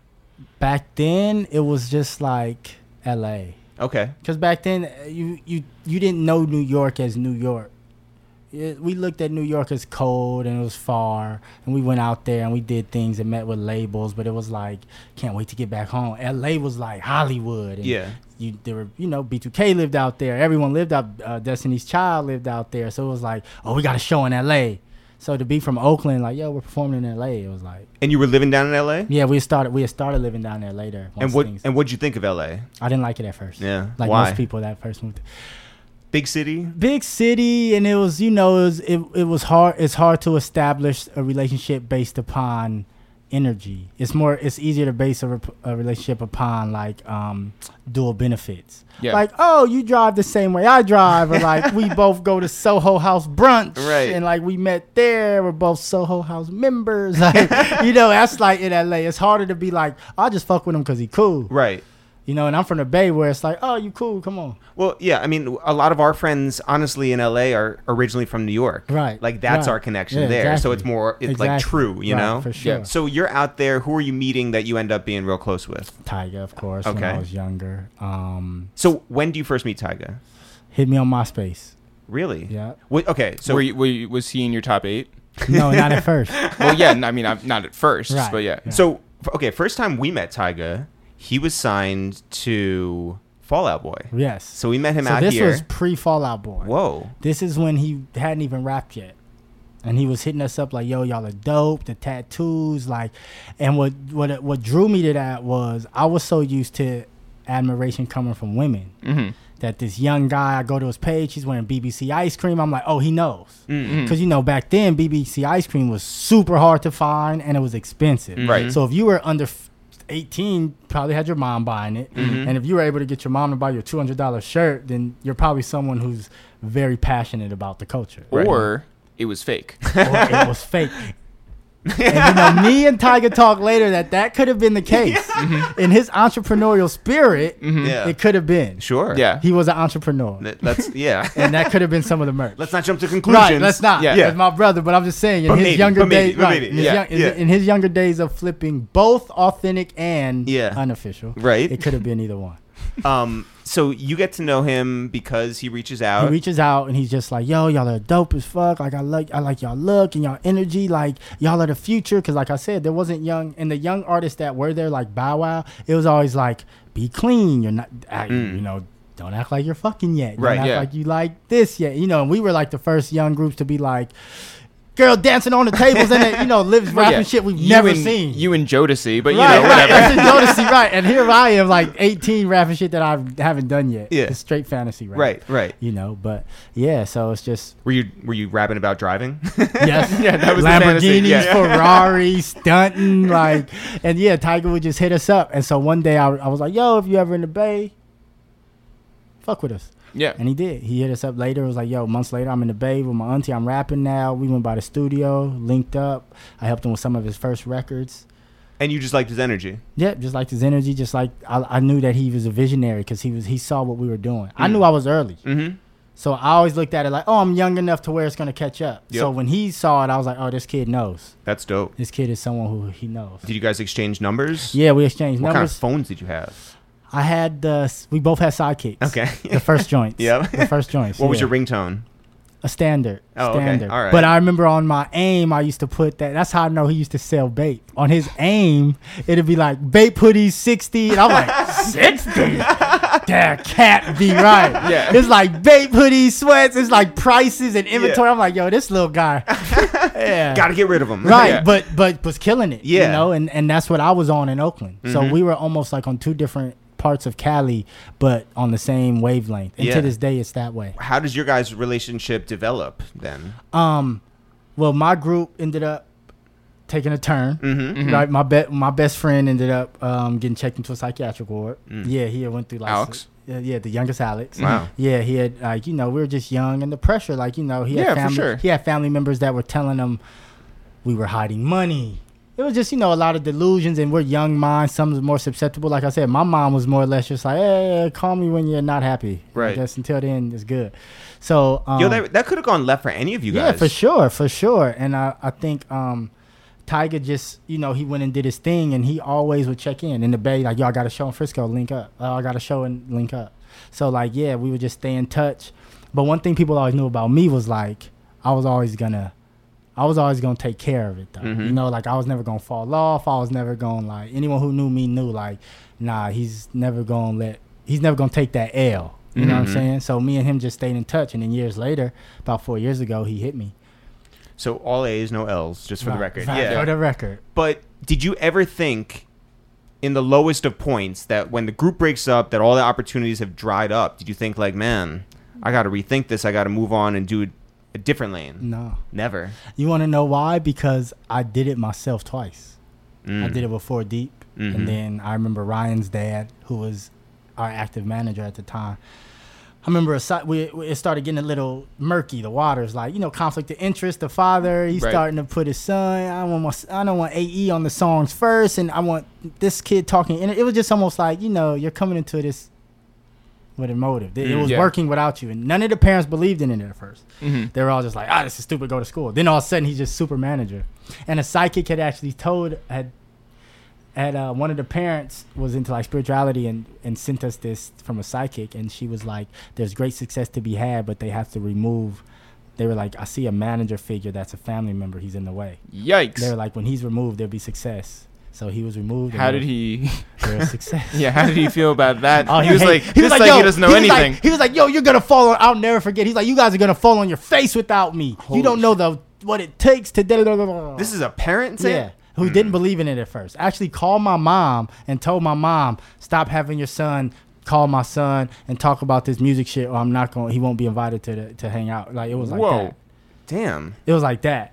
That's and I wild. was just like, damn, that's crazy because his son loves it. yeah, right. Yeah, Yeah, yeah. And I couldn't fathom a parent not being supportive because my mom was over here like, well, that's what they like to do. So yeah, and then all of a sudden he became super manager. Like moved in with us, quit his job, No, yeah. left his twelve year relationship. yeah, nah, no. Wait, this is like a Disney show. Is it like a much? It's a movie. Yeah. It's a two part because clearly it's still going. Yo, by the Yeah. way, I bet that guy wanted to be in whatever show you guys could have Absolutely, had. Yeah. I bet that was some of it. Damn. Because people used to always be like, "Why aren't y'all signed yet?" Mm. And I used to go to him like, "Why aren't we signed yet?" And it was always some, "Oh, wait, uh, uh, You don't want to sign to Disney. Yeah, you don't want to be this, or Yeah. you know, we need to do this first, and then you know, once the group broke up, then that's when it came like, oh, we were on, we were making this offer and this offer, and it was like, oh, you know, there was probably some we want to move in a real manager type talk. Yeah, yeah, Yeah. What are your relationships like with all the guys now? Um, the oldest Alex, Mhm. brother for life. Well, they're always gonna be my brothers for life because we did remarkable shit and been through some things that we'll only know. Yeah. But I, I my respect is still intact and my my admiration is still intact for the oldest Alex and the youngest Alex. Mhm. Ryan is someone that I always respect and he'll always be someone that I think is a good dude. But you know, in those moments I think he went about I think he had the opportunities to be his own man at a young age and I just didn't respect the way he went about. You know, you're our boy and then you're running back to your father who's our manager telling him things that's within our synergy that's affecting the business cuz now he's looking at us a certain way when really like we all we got. Right. You know what I'm saying? So But this he's is also like you know an 18 year old or whatever, right? Like, and I used to, I remember I used to always tell him like, man, that's your dad regardless. Mhm. Like he's even if he's not managing us, he's your dad. Mhm. right. So let's just you should try. That's what I, I would always preach that. Like you should keep it at that Mhm. because now when the youngest Alex is mad at you for telling your dad something, you get what I'm saying? Yeah, yeah. Now you have to be loyal to your dad, and we understand that you're put in a tough situation. Yeah. you But I guess what I'm asking is like you've seen everybody since. Yeah. Okay. Cool. Yeah, yeah, yeah. I've actually seen the youngest Alex. I was on stage with Tyga, Mhm. and he. I looked out in the crowd, and he was like, "Oh shit!" and I was like, "Oh shit, what's up?" and then the oldest Alex is still doing music, super creative, still writing, you know. And so we still bounce ideas and play with ideas and shit. And whatever happened to um Ryan Coogler? And Ryan Coogler is just, you know, he just wasted talent. Yeah, yeah, didn't do yeah. shit. These things like, happen, Yeah, these things know? happen. No, but really, No, Ryan but shout out to Ryan Coogler if he's listening. If Yeah. you're listening, yo, thank you for everything. Thank you you're for being a fan. Thank you for being a pimp. Thank you for being a fan pimp. Man, you know what I'm saying? Thank you for Black Panther, baby boy. Yeah, Yeah. Was that your story, being that it was in Oakland? Yeah. It was our story for sure. Yeah. For sure. Yeah. You know what I'm saying? Like that's we that's what we were doing growing up. So okay, so so Tyga goes and he does his thing with Fall Out Boy. Yep. Then he does his thing with Young Money. Yep. Um, and then he does his thing in this sort of like West Coast Kanye affiliated um, thing on his own. Yep. How did you link up with him to really ride with him? So about four years ago, he called me. I put a song out, right, called "California" featuring YG and Mila J. About three, four years ago, and my homegirl Bria Myles at Instagram, real Bria Myles. I know, I know she'll love that. you know, she's so lit. She was like, "Yo, bro, you got to do this song and put a song out for me." And I'm like, "Nah, man, that's corny." and she's like, "No, you just do it. I'm gonna get you a feature." I'm like, "All right, who you want to get on it, sis?" She picked the song. She picked the YG. YG had actually expressed that he was a fan of my group. That's that he dope. fucked with us when we were younger. So he cut the price like three quarters. That's You know, that's he really charged me close to nothing. Yeah. You know, he's definitely worth every penny he's asking for. Mm-hmm. And shout out to Def Jam Records. Yeah, yeah. And uh, you know, and so I do this song, and then Bria was like real heavy and um the UK. Mhm. So she had a friend named Donatella, and Bria and Donatella got it to Charlie Sloth, and Charlie Sloth started blasting off on the record, crazy. Your So- record went to London. Yeah, so they were setting up a tour for me, Shit. and then right before, and I don't like flying, and I didn't have a passport at the time, and then like, yo, I was walking down the street, I looked at this billboard of Kendall Jenner. And I was looking at it, and it was symbolic as the higher power. It was like this Calvin Klein, her eyes are looking down. I was like, yo, you owe me this. I was talking to the universe, like, yo, you owe me this. I put in work, I put in my time. I was like, all I need is a bigger platform. Then I looked at it as Kendall Jenner and was like, I'm coming for you. Mm. and then like an hour later, I get a text from a 310 number, like, yo, get ready to show the world how great you are. What? Yeah, I'm like, who is this? He's like T Raw, Tyga. And I'm What? like, I'm like, oh, what's up, my nigga? He's like, yo, can I call you? And then I call and I'm like, what's up? He calls, I'm like, what's up? He's like, yo, long long story shorter, he's like, yo, man, I'm in my mansion and I'm looking out the window and I'm just thinking like, damn, all these codes, all this game I got was from A.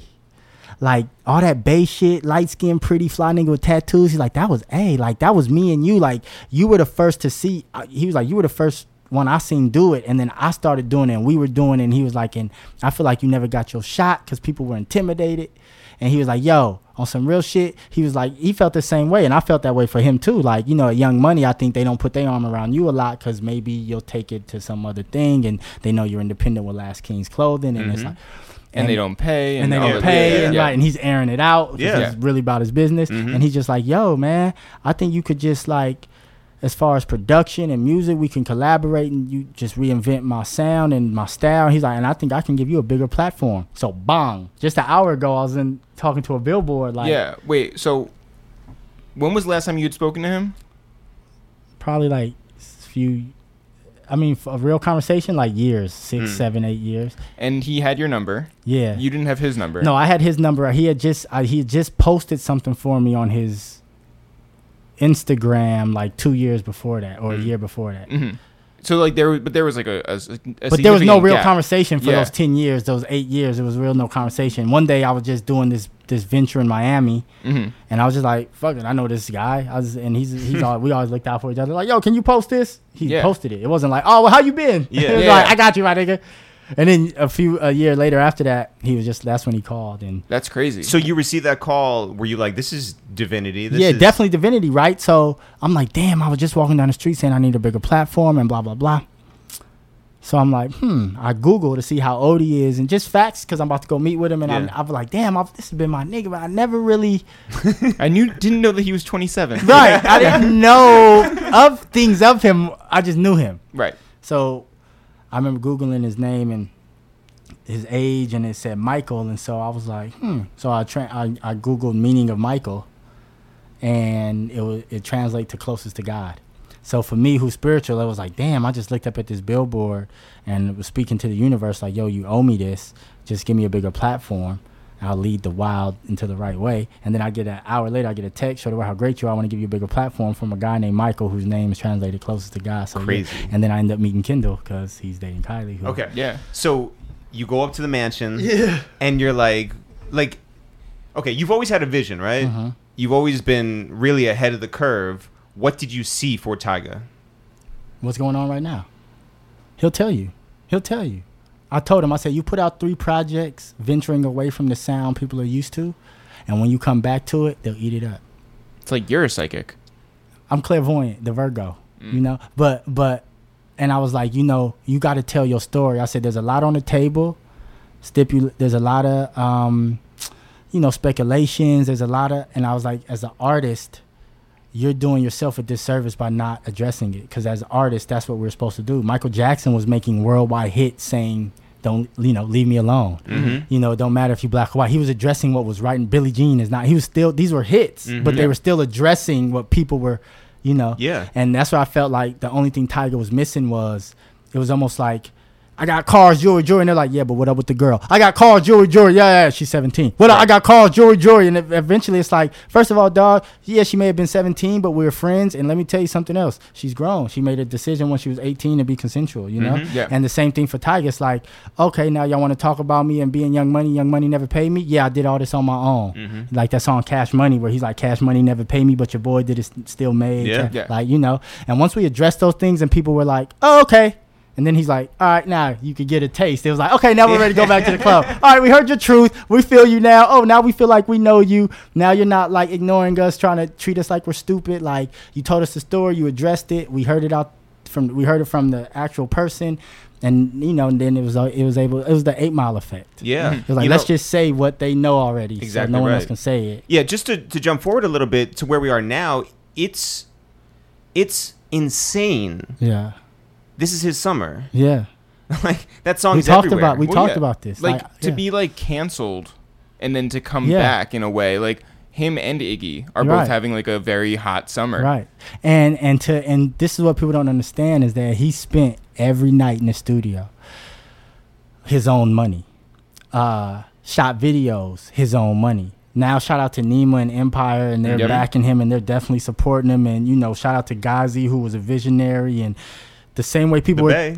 the Bay. Same way people were telling me like, "Oh, you're fucking with Tyga. You have your shot to be fresh, and you you don't you you don't have to inherit his corniness." And then girls start calling, "Oh, AE, you corny, y'all corny." Famous girls were telling me like, you know, that I was like casually involved with. They'd be like, "Oh, I would love to like."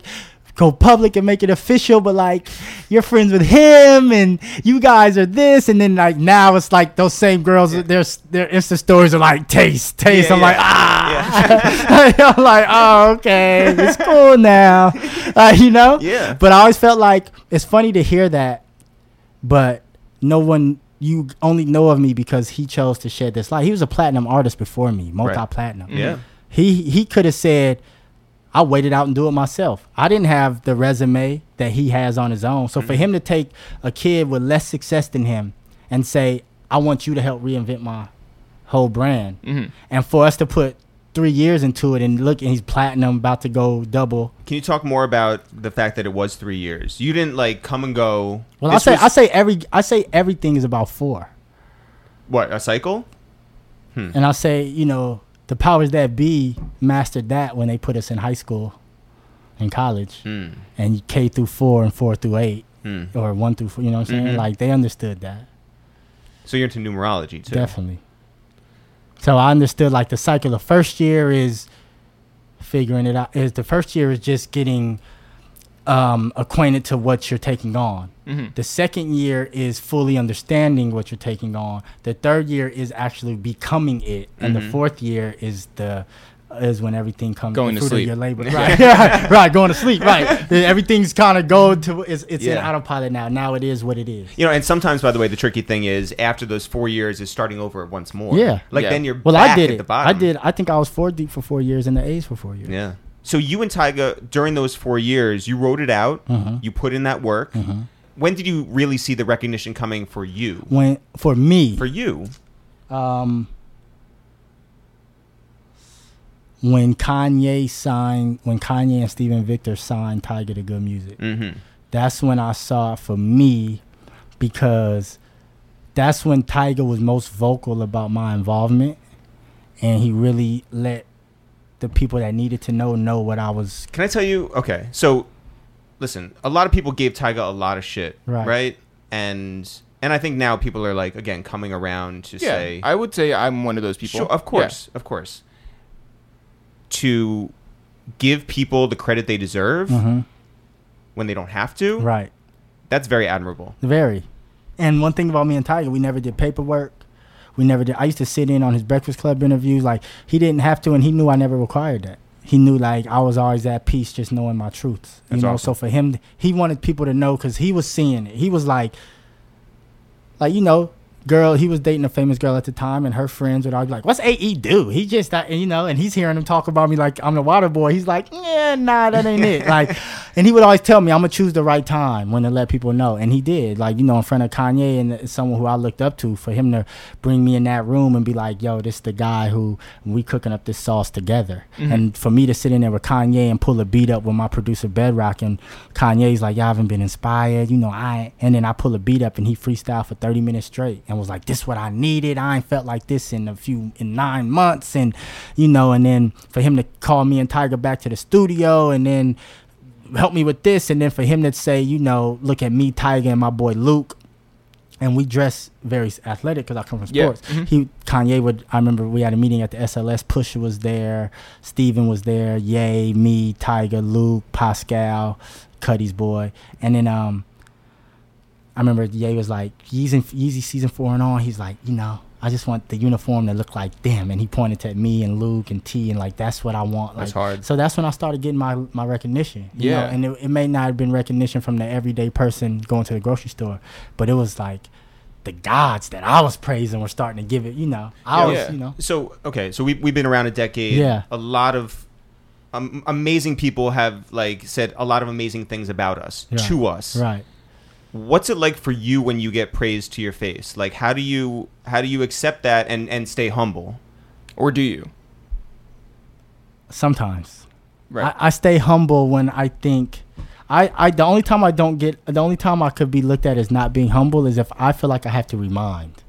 Cuz if I know what I put into something and I'm starting to be treated as if I didn't put that into Mhm, that, then it comes off not humble cuz I'm like I did that.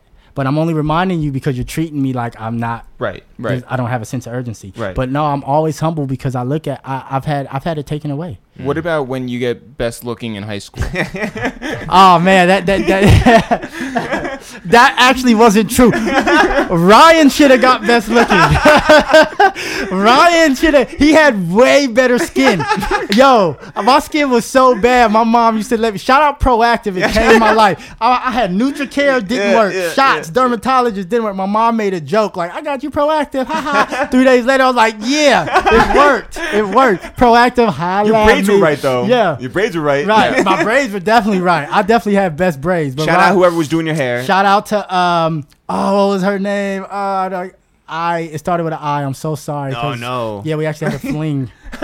Damn, one of the times when she was Wow. washing my hair. She was yeah. washing, All the yeah, she was times to forget it was on yeah, our podcast. Yeah. Right, she was washing my hair one time, and I was just like, "What if I touch you? Oh, it's lit." Damn. That- yeah. So, Yo, but she's one of those girls who has taste in the background of her definitely, IG right now. Yeah. definitely, she's she loves that Oh, her name. line. Yeah.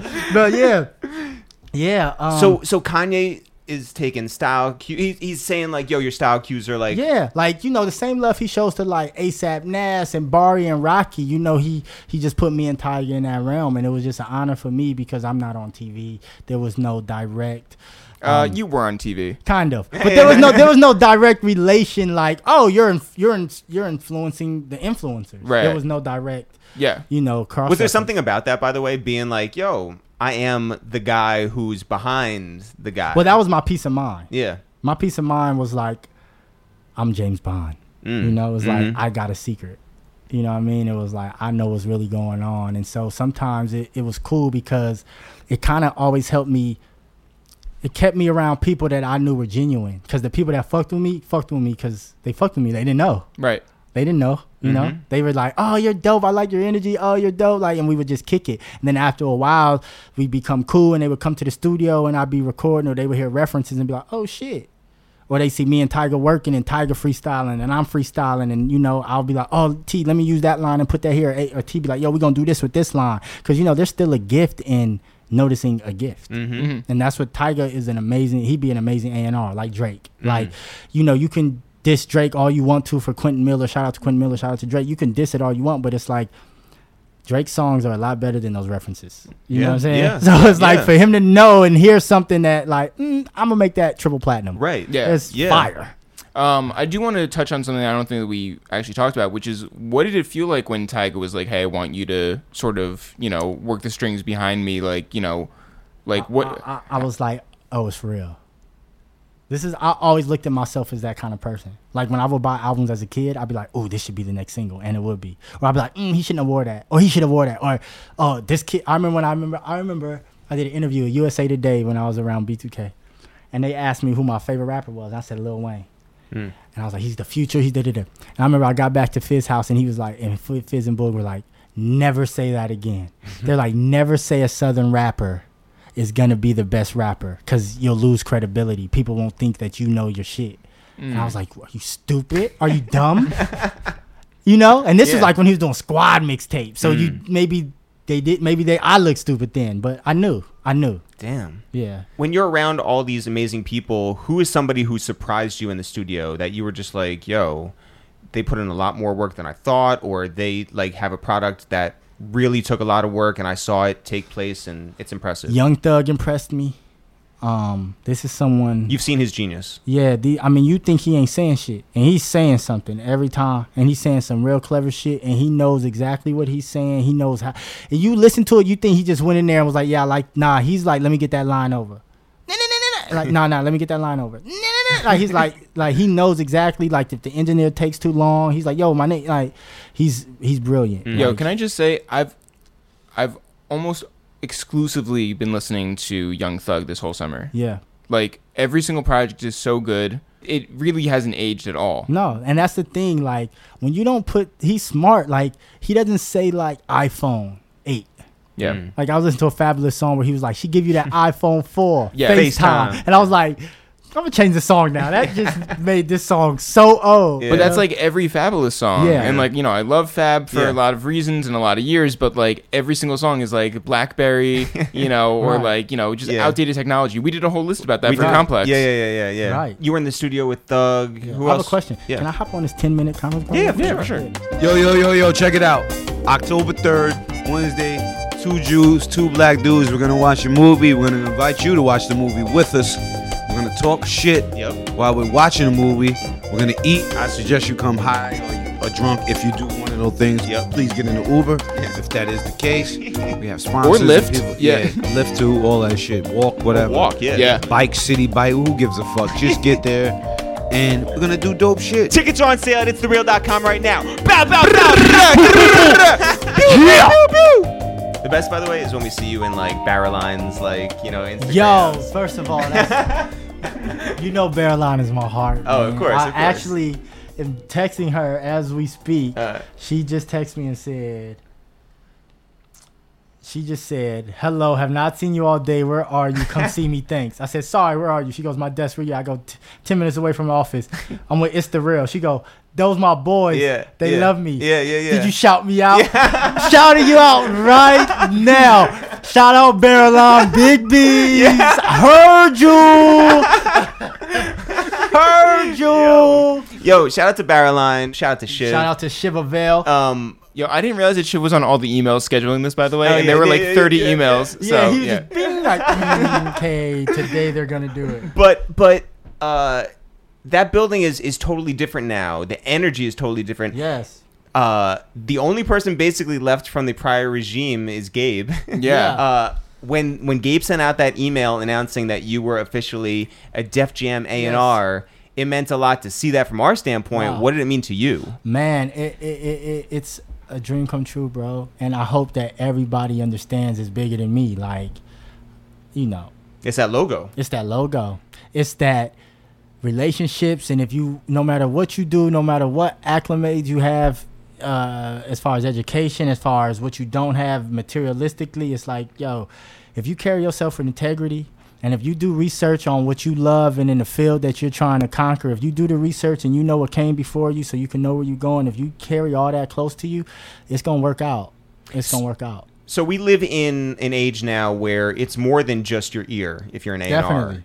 what was the reason you think they brought you in? I think uh, foresight. Cause you could have a good ear, but that doesn't mean that you're a good A and R. Mhm. Cause like my boy Luke, um, he'd be a horrible A and R, but he knows good music, but he doesn't know how to hear things beyond his own taste. Mm-hmm. So I could hear something and like Luke would be like, "Yo, you hear that new Future record? It's hard." I'm like, "Yeah, it is hard." Then, uh, but he'll also hear something and he'll be like, "Ah, that's trash," and then it'll go platinum, and I'll be like, "Yeah, it's not for you." See, I, I think I they understand that I understand what's not for me. There's still like 7.6 billion people that may 10% of them just 0.10% might of them just might be like oh i feel like that and so i'm aware of that and i have foresight i could see things before like you know i knew i was going to be something before. I didn't know how or when but i knew you know i knew Tyga was going to be back where he belonged. And it's about because he put in the work because that's what mm-hmm. he wanted. And so i think that's why they brought me is that i understand the forecast. I have my hand on the pulse like and plus i'm drenched in the culture. Mm. It literally Yeah. Mm-hmm. raised me. Yeah. literally. Rappers movies raised me. Like i probably put my personality together from Tupac Diddy, Tupac Diddy Mase, Fresh Prince of Bel Air, Mm. Sunset Park, watching Moesha, Little Montell Jordan, he was tall. Like all of these things cultivated. I just picked like cool, cool, cool. You know, and then Yeah. any like, like villain or anything, I was like, yeah, I don't need that, need that. You know what I'm saying? Like, so yeah, to me, this you know, it's an important role. I I think as an artist, I looked at label guys as label guys. I remember I used to I used to laugh at Steven. Steven Victor would come to the crib and he would play these ridiculous thousand dollar ping pong games, right? With us. And he's so dope. He'd be like, Look, if you get to twenty one before I get to ten, I give you a thousand. But if I get to ten before you get to twenty one, you give me a hundred. So clearly the favor, like he's like, you know, clearly he has more money than whoever he's Yeah, playing yeah, yeah. yeah. and he's just like losing all day, just giving up thousands at a time, no remorse. And then he's like, he'll win some of it back, but then at the end he'll be like, "Oh, it's all good. I just like you know breaking bread with my homies." so you know, but I used to always make jokes like. Oh, he's an executive, or he's a label guy, you know. Because as an artist, you always look at it like, "Ah, motherfucker couldn't hit me back. What's he doing?" And now that I'm on that side, it's like I literally need two phones. Yeah, there's a lot I literally forget shit. I'm over here with y'all. It's the real. This shit is like blowing my mind. and then I'm on conference. I'm asking y'all if I can stop to get on a conference call with Coach K because they just signed Osirus to the management. Congratulations. So thank you. Yeah. So it's like, yeah, it's like you know, I respect executives much more than I- now that I'm on this side because it's not our record. It's not our dream. Sometimes this is my dream, but a lot of times it's not. I can't have that dream for Osirus to, to want him to be in arenas, to want him to be a diamond artist, to want him, you know. So for me to wake up every morning, go deal with BA business affairs, go talk to the sample department, go get him a release date, fight for his release date because a bigger artist on the label that deserves all the attention is coming out. Then I got to go back to Osirus and convince him why we're pushing it back. Then go talk to Digital about why he posts this and if he could take this. It's a whole. It's like It's a machine. yeah, you get to you get to you know party with the thoughts and you get to like all of that. You're like, man, this shit. And then then these artists are like. The pain, my life. But before I had it, it was better. I'm like, stop it. Yeah. Because if you had to go fight for your fucking release date, you wouldn't even, you know. so I respect a lot of A&R. So shout out to every A&R in the world, every meet, marketing, radio, promo, business affair, mm. anyone with the Yo. UMG pass. That Business gets you- affairs is the really like unsung heroes. Like, Yo, Yeah. because let me tell you, when I wanted to get Osirus, Atlantic was my bidding war, mm, and their success rate is higher than Def Jam's at the moment. mm-hmm, And I think Osirus' favorite artist at the time was A Boogie, mm. and they brought A Boogie to A Boogie to his meeting To close I'm- the deal. Yeah, here I am trying to compete. Def Jam does. I don't even have a floor yet. We don't even have an official floor yet because we're still going through it. I think me and Steven Victor are sharing an office. They just Mhm. built What this is that like? Crazy, crazy. Because like Steven, we're Virgos, so we Mm. both, as much as we like energy, we both are very we're thinking men. Mhm. So we like our space. So we're Mhm. like cohabit, and then we both like clothes and shit. So I have like a whole corner of his office just filled with Nordstrom bags. Nordstrom's across the street. I get dressed in the morning, like you know, I go Yeah. to Nordstrom's almost every morning and just get dressed. Damn. So it's like, yeah, we're like sharing this office and shit. and it's like I'm bringing in artists like SOB. They're on tour Post Malone covering Fader. Then they're coming into this office, no plaques, no nothing. And I'm like, y'all want to sign? They like, Lil G and Sneak, like, yeah, yeah, it's lit. We fuck with you. So yeah, man, it's like, you know, to be able to do that without the full setup and to have Mhm. the support of Def Jam and shit, like, yeah, you know, like. I was able to sign Osirus with Atlantic on his heels and offer doubled his uh, doubled our offer. He had the pen in his hand when they doubled his offer. Holy shit! He Yo. stepped out. Stepped Wait, out. what? So Sob is on Def So Jam. Lil G and from SOB and Sneak from SOBRB are on Def Jam. And So- they did that because you're from Oakland and they see the connection. I think they see the connection. I think that definitely plays a part, but also what plays a part, and f- for me being an artist, is just like you know, why we talking about money? If you know you're talented, you're gonna make the money. Exactly right. Mhm. Why do you say, well, I'm I don't want to sign until I'm worth a million dollars? Like I don't I don't want to sign because you guys right now you'll get me for too low, and if I wait until I'm till I put a song out that streams, I'll get a million. It's like you'll get that anyway. Why are you in your own way? Don't you want your art to be on the biggest platform? Don't you want to be supported? Don't you want to have six arms instead of 2 Don't you want to be able to maybe you might get a sync? Shit, fifty thousand dollars sinks. Yeah. I mean, in a big movie, if you get a title, uh, you know, you get a title song, you might get fifty thousand, hundred thousand, NFL, NBA. Yeah. these are things you don't think international. yeah. you don't think that. Like for three years, people were like, "Tyga's washed," and he was probably making five million a year internationally. Yeah. Well, when he was in that washed phase, you know Yeah. what, what people thought, Right. he hit you from his mansion. Right, right. His And it- washed period. Yeah, right. yeah. and mind you, in his washed period, I think he had like, I mean, he You guys helped make him sound like Van Gogh. Uh, look, he had me. He had me get my. He helped me get my first car. I mean, he threw me the keys to a Rolls Royce. That's that made headlines. Yeah, Yeah. it was my first car, and I definitely, you know, even though I didn't buy it myself, I definitely earned it. Mhm. You know, we worked on songs, Ice Cream Man, and that Mm. went, am- you know, that did amazing, and songs. And Wait, hold on. So when he bought you the car, were you like, "Fuck, I have to pay for the gas"? No, because he had made sure I was able to pay for gas before that. Let me. uh, It was cool because I remember I was with him for like two months, a month and a half, and I was in Germany because the swastikas are still all over the place and Mm. shit, right? And they have ice cream like every two steps. oh, by the way, Germany is not a uh, sponsor of this podcast. No, they're not. Right? Yeah, yeah, no, yeah, no, yeah, no, yeah. right, right. Let's, let's be clear. Let's be clear. right. So, uh, so he had went back. This is when he, I think he was with Kylie and shit, and um, I think this is when he would like take time off tour to go on like ski trips and shit. Is he a skier? Yeah, no, but I don't think that's a. You don't miss those family dinners. No, Right, of course no, not. yeah, yeah. No, You know, Tyga and Aspen is something that I want to see pictures of. Oh, listen, right? So he's like leaving, and this is the first time we've been separated on road. Mhm. And I haven't had many needs. He's been making sure, like you know, I've had clothes, rooms, everything straight, but he's always been there. Mhm. So he's like leaving, and he's like, uh, yeah, I'm, I'm gonna leave a little bit. I'm gonna meet y'all and wherever we're going next. He's like, just uh, text me your bank information, and I'm gonna, I'm gonna look out. And this is we had already started working on song, but we never talked about I'm gonna do this, do that. It was just like shit. He's keeping me in a position to do what I love. Yeah. Cool. So I remember at the time, because you know, like uh, before I met, like a couple months before that, this is when I was like talking to the Billboard and Vision and Universe and shit. So you know, with me and Luke and Bedrock, Bedrock's a producer of mine. We have Crackwave, and we, you Mhm. know, we done stuff for Tyga and Iggy and Kanye and Desiigner. And Luke was my best friend, so we were kind of thugging it out.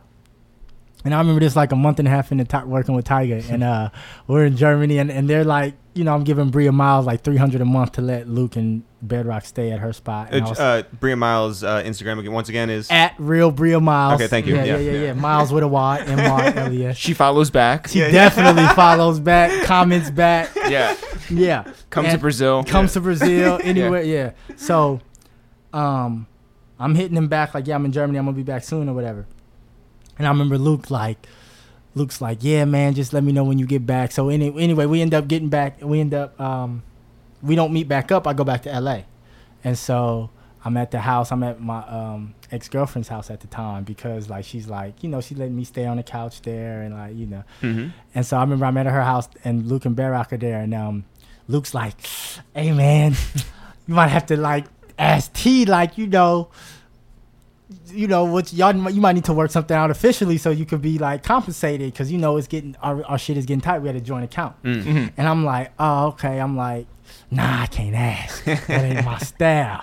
I know my worth, and anyone next to me that should know where else it is what it is. I get up to go to the bathroom. No lie. About 30 seconds after I get up of having that conversation, both our phones go bing, bing. And he looks and he goes, hey, why is there $40,000 in your bank account? Wow. And I'm like, I don't know. And I go look, and then I'm like, oh yeah.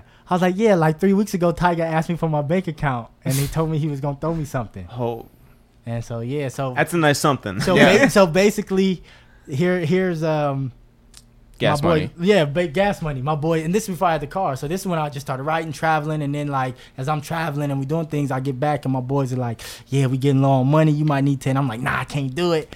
Twenty seconds, two seconds later, Holy shit. no exaggeration. Twenty seconds later, one with like, yeah, forty racks. Yo. And then like I remember he picked me up. He's like, "Yo, you drive?"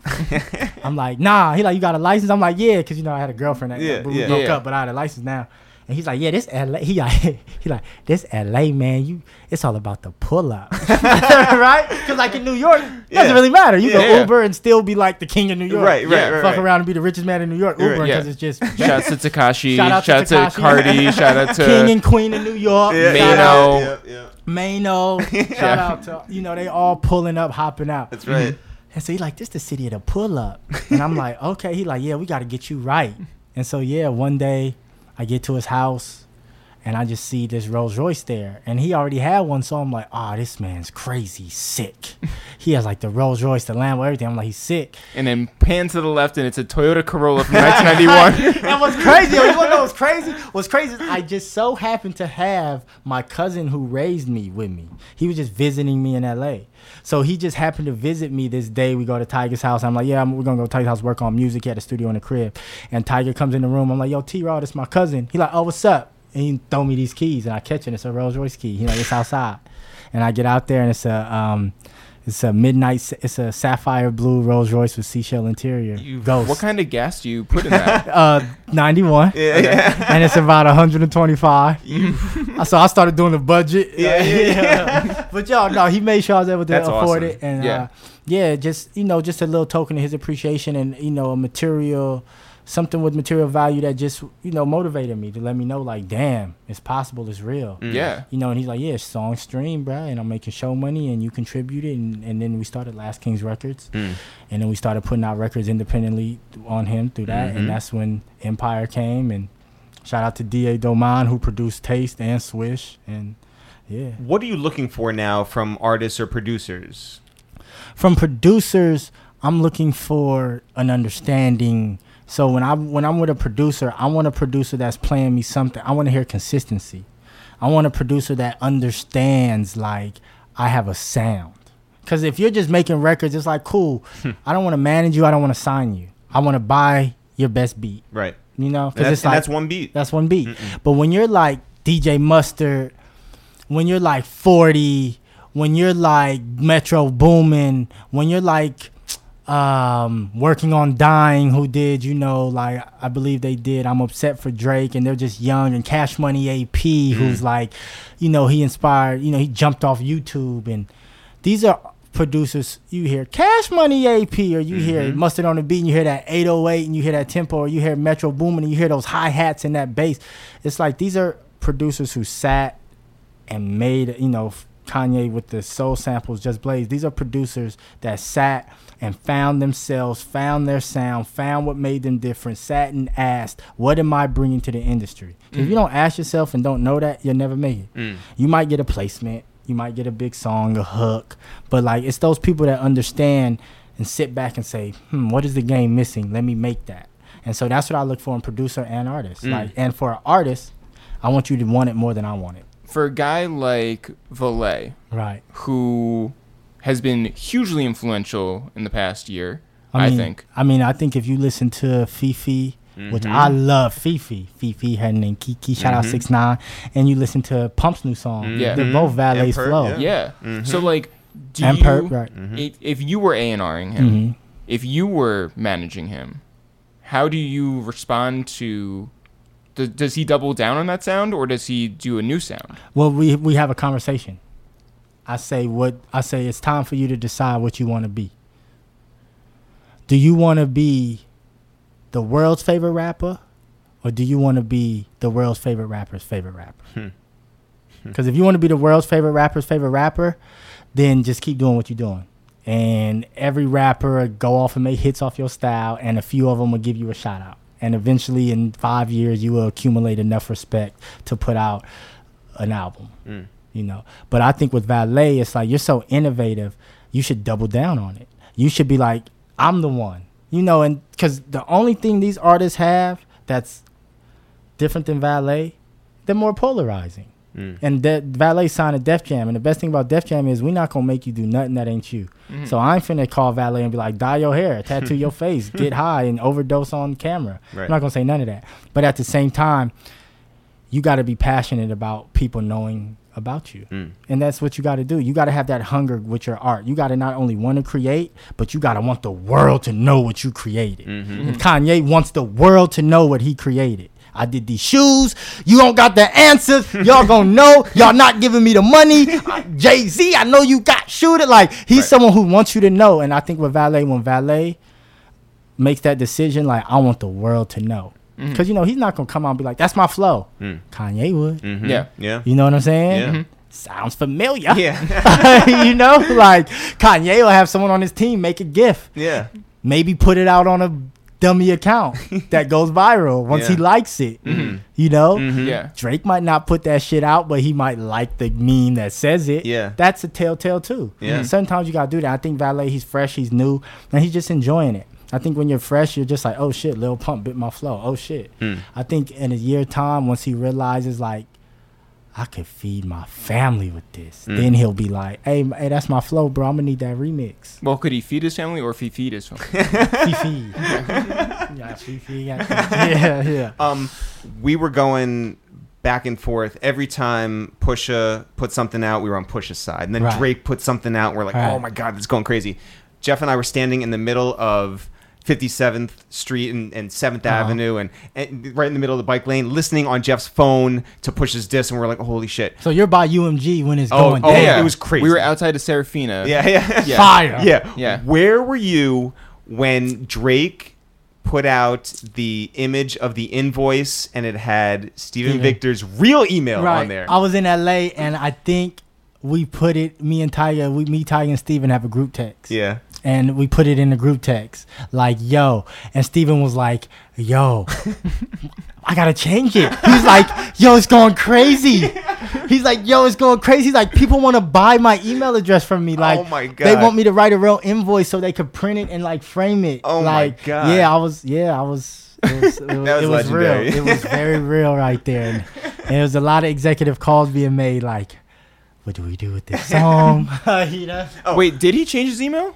He has Yes. he has he has another email by the way. He has Shout another out to email. Shiv. Shout out to Shiv Avail who took care of it. Yo, uh, what uh, what um what's your favorite part of Def Jam all emails? My favorite part of Def Jam all emails. I like I like you know what I like, and I shouldn't say this because they'll know. I like reading people's signatures. Oh yeah, it's good. It's like you know, it's like let's see like who could be like the most like yeah, Yeah. like cause mine is pretty like Mm-hmm. it's like Yeah, best looking in high school. That's what you got. mine is definitely like v, yeah VP of A and R my Instagram and then it's like what would Tupac do? Yeah. Yeah. yeah, yeah. You do it like an online forum. Yeah, yeah, I'm just waiting for someone to be like, "Yo, this is." I just want someone to tell me how OD it is. I'm starting to get mad. Like, I should will tell you how OD it Thank is. you. Yeah. Because I'm, about to make it more OD. Like, are they not catching my signature? Yo, here's how real we knew you were. When you emailed us and you said it's lit, you put a volcano emoji Right, right, right. next to it. We're like, yo. Yes, yes. That's how you know. Because I'm always like, only the lit will know how lit I am for See, doing this. But when I like um I like when I'm illustrating like a point with emoji right, to do with an abstract emoji, something that's like, why would he put like a caterpillar? right. Yeah. you want to know? You're one of those. Yeah. I've been thinking about being one lately. Yeah, Like, should I come just, over to the dark side. Right. I'm just Yeah. like, should I just start throwing dumb emojis like it's lit in the hammer? Right, right. Yo, shake the block. Right, Shouts yeah. to Bobby Trent. Yeah. Yo, emojis aren't like even if they are over, you're thinking of it in a different way. right. Hell you know? yeah. I used to spell out shit with emojis. I used to do like whole alphabets and stuff like that. Like, Wow. yeah. And I was like, too much. Now I'm just on some like other shit. Yeah. Nah, I'm about to get on Like, some other shit with you. You know, Right, really like, right. you know, Yes. do I want to be the the world's uh, best emoji artist or do I want to be the world's best emojis. Artist, artist emoji favorite emoji? artist. Yeah, yeah. the world's favorite emoji artist, favorite emoji artist. yeah. I was like, what am I saying? Yeah. Yeah. Right. What was your experience like up in Wyoming? A vibe. Yeah. It was a vibe, bro. You know what I'm saying? And it's like it was the vibe was almost like the air was crisp. And There's a reason that, you know, he goes to Hawaii for the uh, you know My Beautiful with Dark Twisted Yeah. Fantasy stuff. Reason why when they did Watch the Throne, they go to Australia and Paris and wherever. This was a different type this of feeling. this sound like I'm gonna go to the mountaintop and I'm gonna scream that I found it. Mm. You know, that's what that album Yay feels like. And it's funny that it's called Yay because that album feels like I took a trip down the mountain into the deepest valley to find something that no one thought existed. And I found it. And Ye is like, I found it. Regardless if people are like, it's his best album or not, it's Ye's proclama- proclamation, like, I found it. You know, and that's what feels like Wyoming, that he actually found that mountaintop. And when you listen to, like, We're Still the Kids We Used to Be and all these records, and you could just tell, like, he was in a very open, free, you know what I'm saying? You listen to, um, I forgot the kid's name. Everyone confuses it. Um, get the rubbing on my lap, get the genie out the bottle. You know what I'm saying? That one. Oh, with the, yeah, uh. If I pull up, it'll be an enormous scandal. Like, you know, to come up with those melodies and put that, it's a freeness, you know? So I think definitely Wyoming was a vibe for me. It was something that I probably would have never seen hmm if it wasn't for Ye. it's a beautiful place. Yeah, man, it was it was definitely like, oh man. I will say I've been to Wyoming. Wyoming is beautiful with or without Kanye. Right. um, I am mad at him. Yeah, I'm, And- I'm mad at him too. Uh, the the political stuff is really like bummed me out, broken my heart. Um, but I understand that you know there's there's two different sides, and he just doesn't believe what I believe right now. So. Yeah, I think I think sometimes we have to understand. Like when I go back to Oakland, I don't put all my jewelry on, and it's not out of fear, but it's really out of the simple fact that it's like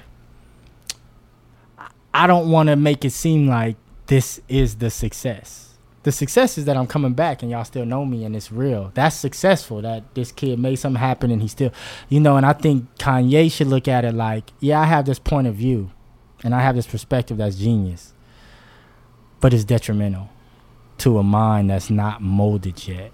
And it's detrimental to a very malleable mind.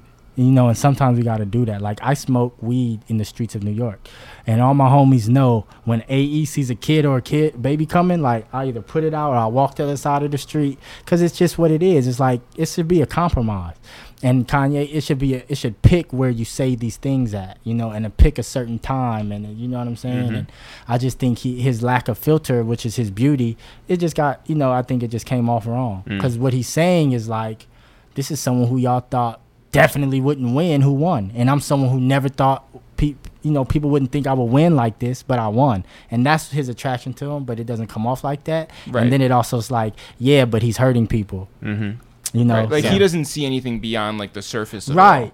And like that's the crazy because he's thing. free Well, in a sense well, free from like the idea of like he's not sitting at home watching CNN. right well he doesn't have to do he technically doesn't have to do as much as many things he doesn't want to do as other people Right. so he's a little more free in that sense it could be But like I don't "Ah, think that he's like intellectually like beyond everyone else in that respect. You know what I'm Right, saying? Like yeah. I don't think that he's like, you know, achieve this higher um, you know, state of mind. Right. Like he's just like all he's done is is he hasn't put in the research Right. that a lot of people, Right. you know, should put right in. Yeah. and i think he's um, one of those people who likes to challenge the popular opinion hmm so if it's like oh he's whack kanye's the person was like well maybe he's not Right. you know so it's like that's just who he is and like i said he's trying to challenge thought but it's just detrimental because these are minds that aren't yet malleable Mhm. and i think he thinks he's a father to